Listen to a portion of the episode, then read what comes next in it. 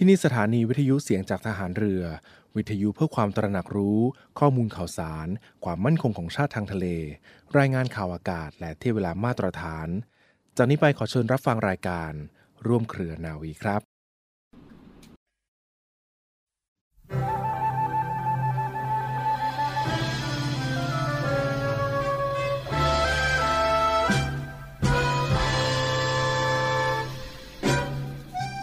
ความเข้มแข็งในจิตใจนี้เป็นสิ่งที่สำคัญที่จะต้องฝึกฝนตั้งแต่เล็ก เพราะว่าต่อไปถ้ามีชีวิตที่ลำบากไปประสบอุปสรรคใด ๆ ถ้าไม่มีความเข้มแข็ง ไม่มีความรู้ ไม่มีทางที่จะผ่านอุปสรรคนั้นได้ เพราะว่าถ้าไปเจออุปสรรคอะไร ก็ไม่มีอะไรที่จะมาช่วยเราได้ แต่ถ้ามีความรู้มีอัธยาศัยที่ดี และมีความเข้มแข็งในกายและในใจ ก็สามารถที่จะฝ่าฟันอุปสรรคต่างๆ นั้นได้ ความเข้มแข็งในใจนั่นหมายความว่า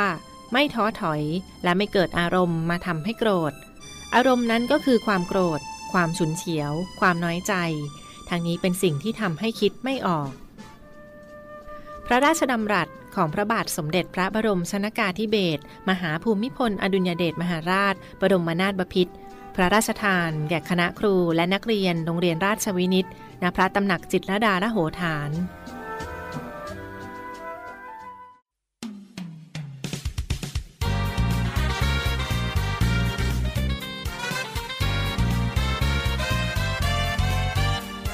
วมเครือนาวี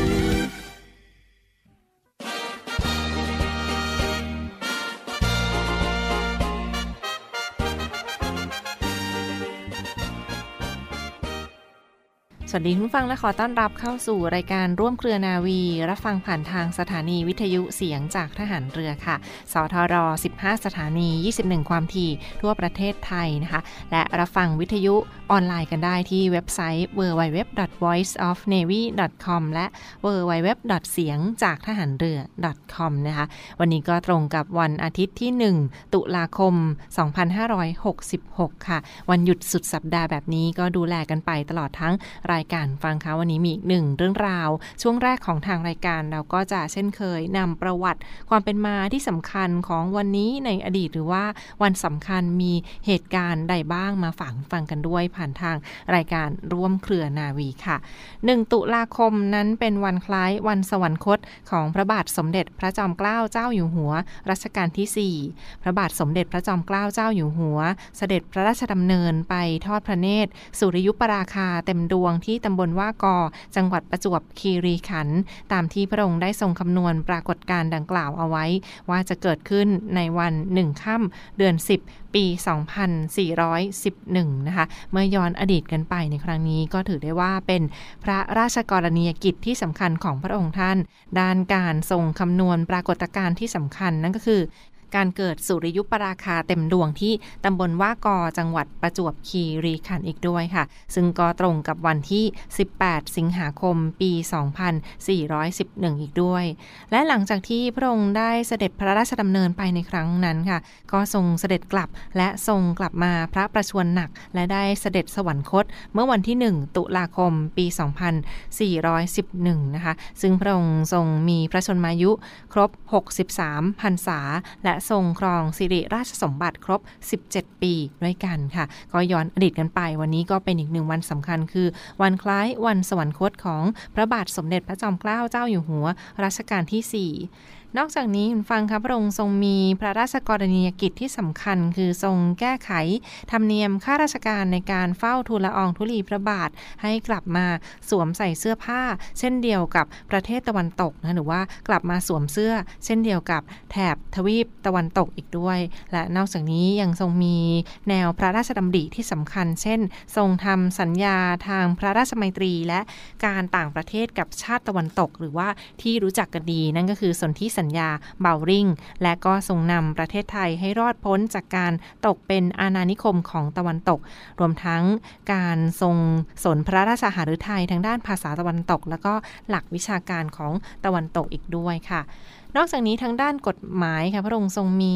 พระปรีชาสามารถด้านกฎหมายอีกด้วย โดยในรัชสมัยของพระองค์ท่านมีการลดภาษีอากร การลดหย่อนค่านา การยกเลิก การเก็บอากรตลาด แล้วก็เปลี่ยนเป็นภาษี โรงร้านเรือนแพจากผู้ค้าขายรายใหม่ แล้วก็ประกาศไม่ให้ตกข้าวกับชาวนารวมทั้งการออกพระราชบัญญัติกำหนด ใช้ค่าที่ดินให้ราษฎรเมื่อ มีการเวรคืน แล้วก็การออกประกาศเตือนราษฎรให้รอบคอบทางด้าน การทำนิติกรรม การออกกฎหมายที่สำคัญ แล้วก็การโปรดเกล้าโปรดกระหม่อมให้ยกเลิกกฎหมายเดิมที่ให้สิทธิ บิดามารดา สามีในการขายบุตรและภรรยา และก็การตราพระราชบัญญัติใหม่ในการซื้อขายทาสนั้นก็ต้องเป็นไปตามความยินยอมของเจ้าตัวที่เป็นทาสอีกด้วยค่ะ นี่ก็เป็นพระราชกรณียกิจที่สำคัญของพระองค์ท่าน พระบาทสมเด็จพระจอมเกล้าเจ้าอยู่หัวรัชกาลที่4นะคะทางด้านการกฎหมาย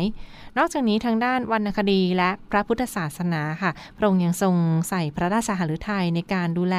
ด้านพระพุทธศาสนา และทรง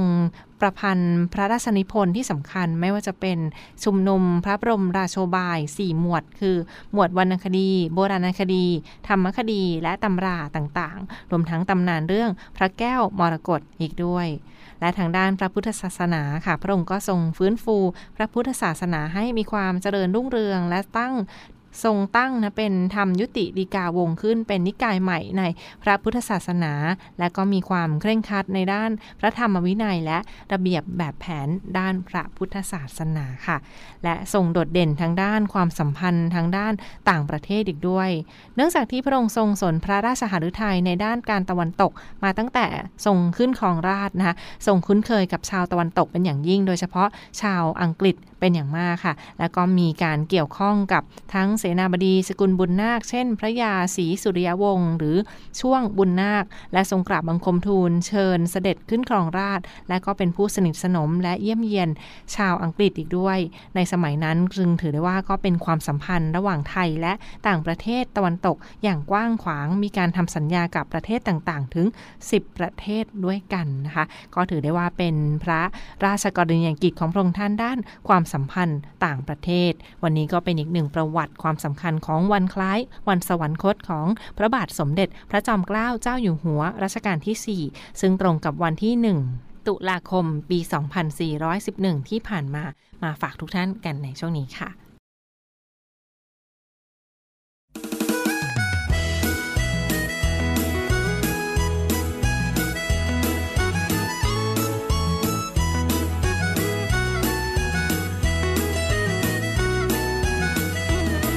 บิดาแห่งวิทยาศาสตร์ไทย เราทั้งหลายต่างจำได้ดี ผ่านมาแล้วตั้งร้อยกว่าปี ตรงกับวันที่ 18 สิงหาคิงมงกุฎน้ำที่ได้มาต่างชาติต่างพากันยกย่องเทิดทูนพระศึกษาเรื่องดาราศาสตร์ พระเก่งกาจคณิตศาสตร์ชั้นสูง นำชาติไทยสู่ความเรืองรุ่งด้วยการคำนวณสุริยุปราคา ทรงปราดเรื่องศาสตร์ทุกวิชาพยากรณ์ล่วงหน้านานถึงสองปี ว่าอากอเมืองประจวบคีรีขันธ์เป็นที่สำคัญมีวันสำคัญเกิดขึ้นตรงนี้ เหล่าประชาใต้ร่มพระบารมี มารวมกันที่ตรงนี้เพื่อชมเหตุการณ์ครั้งประวัติศาสตร์ สมเด็จ พระจอมเกล้าเจ้าอยู่หัว ประกาศไปทั่วจะเกิดฟ้ามัวตอน 11โมง แล้วไม่นาน ฟ้าก็มืดลงเป็นไปอย่างเที่ยงตรงด้วยพระปรีชา ระบิดาแห่งวิทยาศาสตร์ไทย จดจำไว้จดจำให้ดี ศาสตร์ความรู้นั้นก็มากมีศึกษาดูสิแล้วจะพบทางทรงทำไว้ให้เป็นตัวอย่างเป็นแสงสว่างของวิทยาศาสตร์ไทย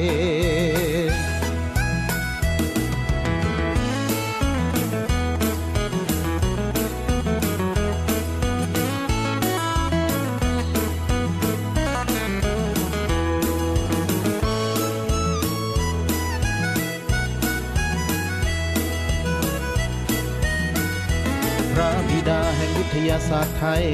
เราทั้งหลายต่างจำได้ดี ผ่านมาแล้วตั้งร้อยกว่าปี ตรงกับวันที่ 18 สิงหาทิ้งมงกุฎน้ำที่ได้มาต่างชาติต่างพากันยกย่องเทิดทูนพระศึกษาเรื่องดาราศาสตร์ พระเก่งกาจคณิตศาสตร์ชั้นสูง นำชาติไทยสู่ความเรืองรุ่งด้วยการคำนวณสุริยุปราคา ทรงปราดเปรื่องศาสตร์ทุกวิชาพยากรณ์ล่วงหน้านานถึงสองปี ว่าอากอเมืองประจวบคีรีขันธ์เป็นที่สำคัญมีวันสำคัญเกิดขึ้นตรงนี้เหล่าประชาใต้ร่มพระบารมี มารวมกันที่ตรงนี้เพื่อชมเหตุการณ์ครั้งประวัติศาสตร์ สมเด็จพระจอมเกล้าเจ้าอยู่หัว ประกาศไปทั่วจะเกิดฟ้ามัวตอน 11โมง แล้วไม่นาน ฟ้าก็มืดลง เป็นไปอย่างเที่ยงตรงด้วยพระปรีชา ระบิดาแห่งวิทยาศาสตร์ไทย จดจำไว้จดจำให้ดี ศาสตร์ความรู้นั้นก็มากมีศึกษาดูสิแล้วจะพบทางทรงทำไว้ให้เป็นตัวอย่างเป็นแสงสว่างของวิทยาศาสตร์ไทย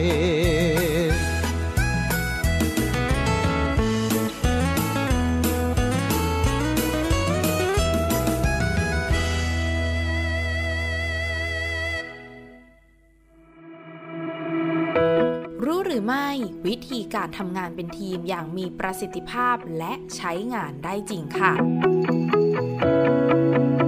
ก่อนอื่นเลยนะคะ เราต้องมาเรียนรู้กับคำว่าการทำงานเป็นทีมค่ะว่าคืออะไรค่ะ การทำงานเป็นทีมนะคะ คือการทำงานมากกว่า 1 คนขึ้นไปจำนวนคนในทีมขึ้นอยู่กับหน้าที่และความรับผิดชอบค่ะ หลักการทำงานร่วมกันหรือการทำงานเป็นทีมอย่างมีความสุขนะคะ เราจะต้องมีความจริงใจ และเชื่อใจกันค่ะ ซึ่งทั้งสองสิ่งนี้ถือว่าเป็นพื้นฐานของทุกความสัมพันธ์ ซึ่งการทำงานก็เช่นเดียวกันนะคะ หากเรามีความจริงใจ เชื่อใจกัน เราก็จะสามารถทำงานได้อย่างมีความสุขค่ะ มีระบบการทำงานและเป้าหมายเดียวกัน หากเรากำหนดทิศทางและปลายทางที่ชัดเจนนะคะ อย่าลืมวางกรอบ และระบบการทำงานให้ชัดเจนควบคู่กันไปด้วยค่ะ การสื่อสารก็เป็นอีกสิ่งหนึ่งที่สำคัญนะคะ เมื่อทำงานร่วมกันกับคนมากกว่า 1 คน ความเข้าใจคือสิ่งสำคัญนั่นเองค่ะ วันนี้นะคะรู้หรือไม่ขอนำทุกท่านมารู้จัก 10 วิธีการทำงานเป็นทีมที่สามารถใช้งานได้จริงค่ะ ข้อที่ 1 ให้ความสำคัญกับทุกความคิดเห็นของคนในทีม การที่สมาชิกในทีมหรือหัวหน้าค่ะรับฟังและทำความเข้าใจกับไอเดียที่นำเสนอไป จะเป็นสิ่งที่แสดงให้เห็นถึงการเคารพความคิดของทุกคนอย่างเท่าเทียมกันค่ะ อย่างไรก็ตามนะคะ อาจมีการเพิ่มสีสันด้วยการให้รางวัลกับทีมที่มีผลงานที่เกินเป้านะคะ ก็จะช่วยเสริมสร้างกำลังใจให้กับทุกคนในทีมได้ค่ะ 2. เข้าใจถึงบทบาทและความรับผิดชอบของแต่ละคนค่ะ การทำงานเป็นทีมให้ประสบความสำเร็จนั้นนะคะ ทุกคนในทีมต้องรู้ในหน้าที่ของตนเองเสมอค่ะ รวมถึงเคารพในบทบาทหน้าที่ของเพื่อนร่วมงานด้วย ไม่ก้าวไก่กันและกันค่ะ ถือว่าจะเป็นสิ่งที่ทำให้ทำงานได้อย่างราบรื่นค่ะ 3. ตั้งเป้าหมายให้ชัดเจน การตั้งเป้าหมายปลายทางที่ชัดเจนนะคะ จะเป็นสิ่งที่เพิ่มประสิทธิภาพได้มากยิ่งขึ้นค่ะ เพื่อให้ทุกคนเดินไปตามกรอบแนวทางเดียวกันค่ะ 4. มีการสื่อสารกันอยู่เสมอ การสื่อสารความคิด การบอกเล่าปัญหารวมถึงการแลกเปลี่ยนวิธีการทำงานถือเป็นเครื่องมือตัวหนึ่งนะคะ ที่สามารถช่วยให้การทำงานสะดวกมากยิ่งขึ้นค่ะ 5. ตัดสินใจร่วมกัน เริ่มด้วยการเปิดโอกาสให้ทุกคนสามารถแสดงความคิดเห็นรวมถึงสามารถตัดสินใจทางออกร่วมกันได้ ถึงแม้ว่าเหตุการณ์นี้จะเน้นแบบฉับไวตัดสินใจแล้วต้องทำเลย คนที่ตัดสินใจก็ควรที่จะอธิบายถึงสาเหตุที่เลือกตัดสินใจแบบนั้นๆไปค่ะ 6. สร้างความสัมพันธ์และความไว้ใจที่ดีต่อกันและกันค่ะ สนับสนุนนะคะให้ทุกคนเข้าใจและก็ให้กำลังใจเพื่อนร่วมงาน เพื่อให้เกิดความสัมพันธ์อันดีต่อกัน มีบรรยากาศการทำงานที่ดีและทุกคนทำำงานอย่างมีความสุขค่ะ 7. ทำกิจกรรมนอกเหนือจากงานร่วมกันค่ะ การทำกิจกรรมนอกเหนือจากงานร่วมกันนะคะ ถือเป็นกลยุทธ์ที่ดีต่อการทำงานเป็นทีมค่ะ อาจจะมีการจัดกิจกรรมการทานข้าวเที่ยงร่วมกัน ไปร้องคาราโอเกะกันบ้างหลังเลิกงานนะคะ จะเป็นช่วงเวลาการแลกเปลี่ยนความชอบในเรื่องส่วนตัวและสร้างสัมพันธ์ที่ดีกับคนในทีมมากยิ่งขึ้นค่ะ 8. เคารพความแตกต่างของคนในทีมค่ะคำว่าเคารพที่ว่านะคะคือการเคารพทั้งตัวตนของตนเอง รวมถึงเคารพในด้านของความคิดค่ะ เพราะในสังคมปัจจุบันนี้ในเรื่องของเพศอายุ และกายภาพต่างๆนะคะ จะเข้ามามีส่วนร่วมในเรื่องของงานมากขึ้น ดังนั้นค่ะ คนในทีมต้องเคารพความแตกต่างของกันและกัน รวมถึงเข้าใจความคิดที่ต่างกันของแต่ละคนค่ะ 9. เปิดกว้างรับ feedback อยู่เสมอค่ะ วิธีการทำงานเป็นทีมที่ดีอย่างยั่งยืนนะคะ คือการการับฟังความคิดเห็นของคนในทีมทุกคนอย่างเท่าเทียมกัน โดยเฉพาะการรับฟังคำแนะนำเกี่ยวกับงานที่ตัวเราเป็นคนรับผิดชอบค่ะ เพื่อนำมาวิเคราะห์ แก้ไขรวมถึงนะคะประยุกต์ใช้กับการทำงานต่อไปค่ะ และข้อสุดท้ายค่ะข้อที่ 10 พร้อมแก้ไขและปรับปรุงค่ะ เมื่อเราได้รับ feedback มาแล้วนะคะ ขั้นต่อไปคือการนำสิ่งเหล่านั้นมาวิเคราะห์ พูดคุยกับทีมหาทางออกร่วมกันค่ะ โดยไม่ทิ้งใครไว้ข้างหลังจับมือการแก้ก้ไขไปพร้อม ๆ กันด้วยความสมัครใจของคนในทีม ซึ่งวิธีนี้นะคะอาจจะใช้เวลามากขึ้นหน่อยค่ะ แต่ยั่งยืนแน่นอนค่ะ และนี่นะคะคือ 10 วิธีการทำงานเป็นทีมสำหรับท่านใดที่ต้องทำงานร่วมกันเป็นทีมลองนำ10 เคล็ดลับนี้ไปใช้กันดูนะคะ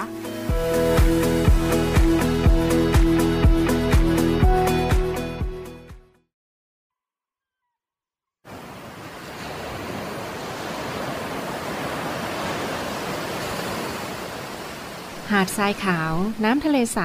เริ่มต้นได้ด้วยมือเรา ขอเชิญร่วมเป็นส่วนหนึ่งในการดูแลรักษาท้องทะเลไทย ไม่ทิ้งขยะลงแหล่งน้ำชายหาดและท้องทะเล เพื่อลดปัญหาขยะมลพิษ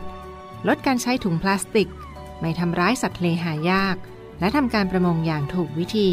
เพื่ออนุรักษ์แนวปะการังอย่างยั่งยืน และท่องเที่ยวแบบวิถีใหม่ ปลอดภัยต่อธรรมชาติ กองทัพเรือ สนับสนุนการปกป้องรักษาทรัพยากรธรรมชาติทางทะเลของไทย เพื่อความอุดมสมบูรณ์และยั่งยืนตลอดไป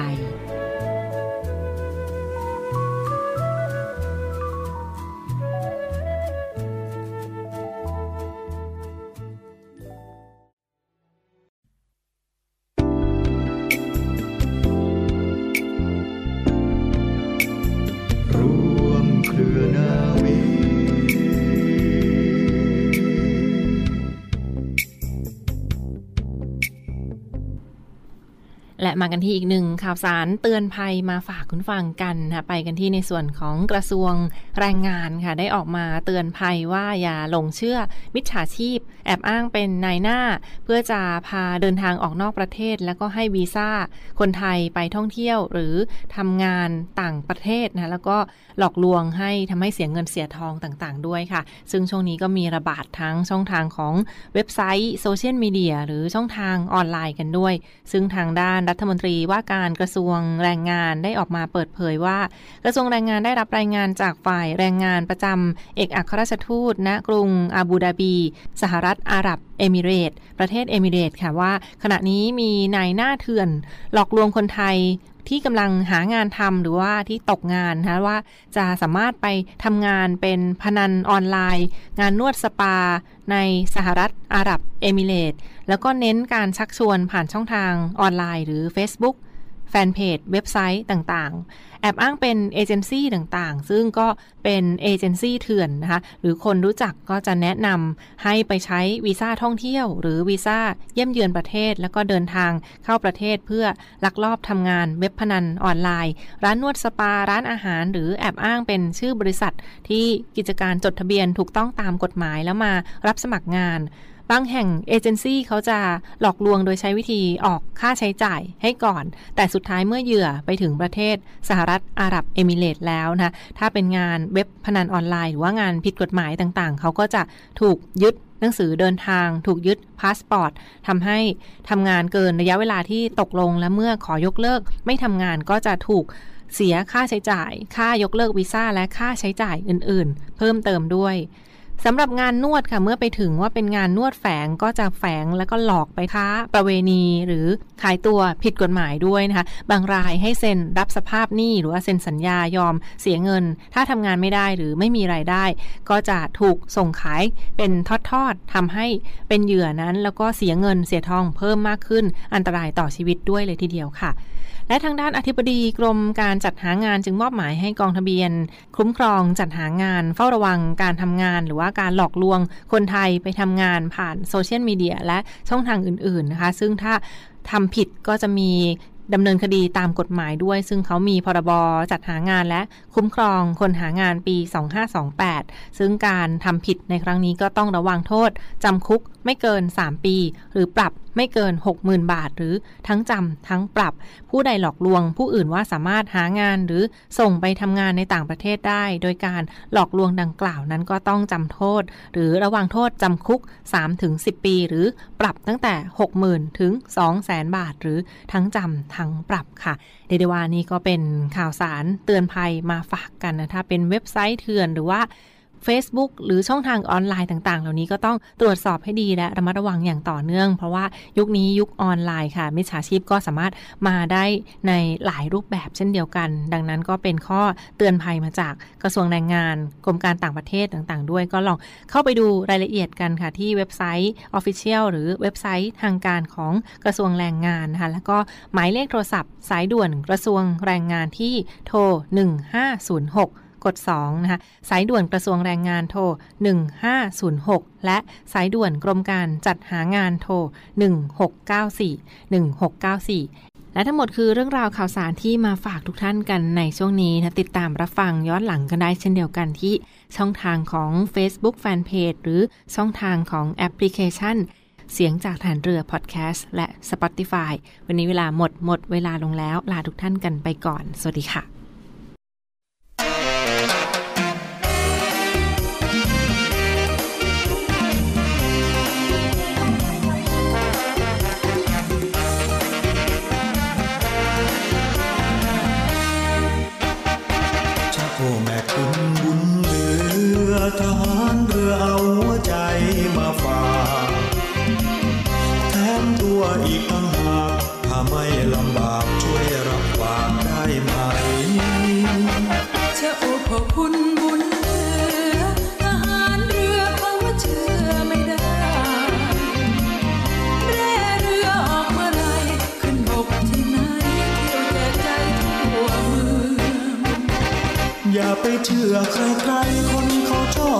อ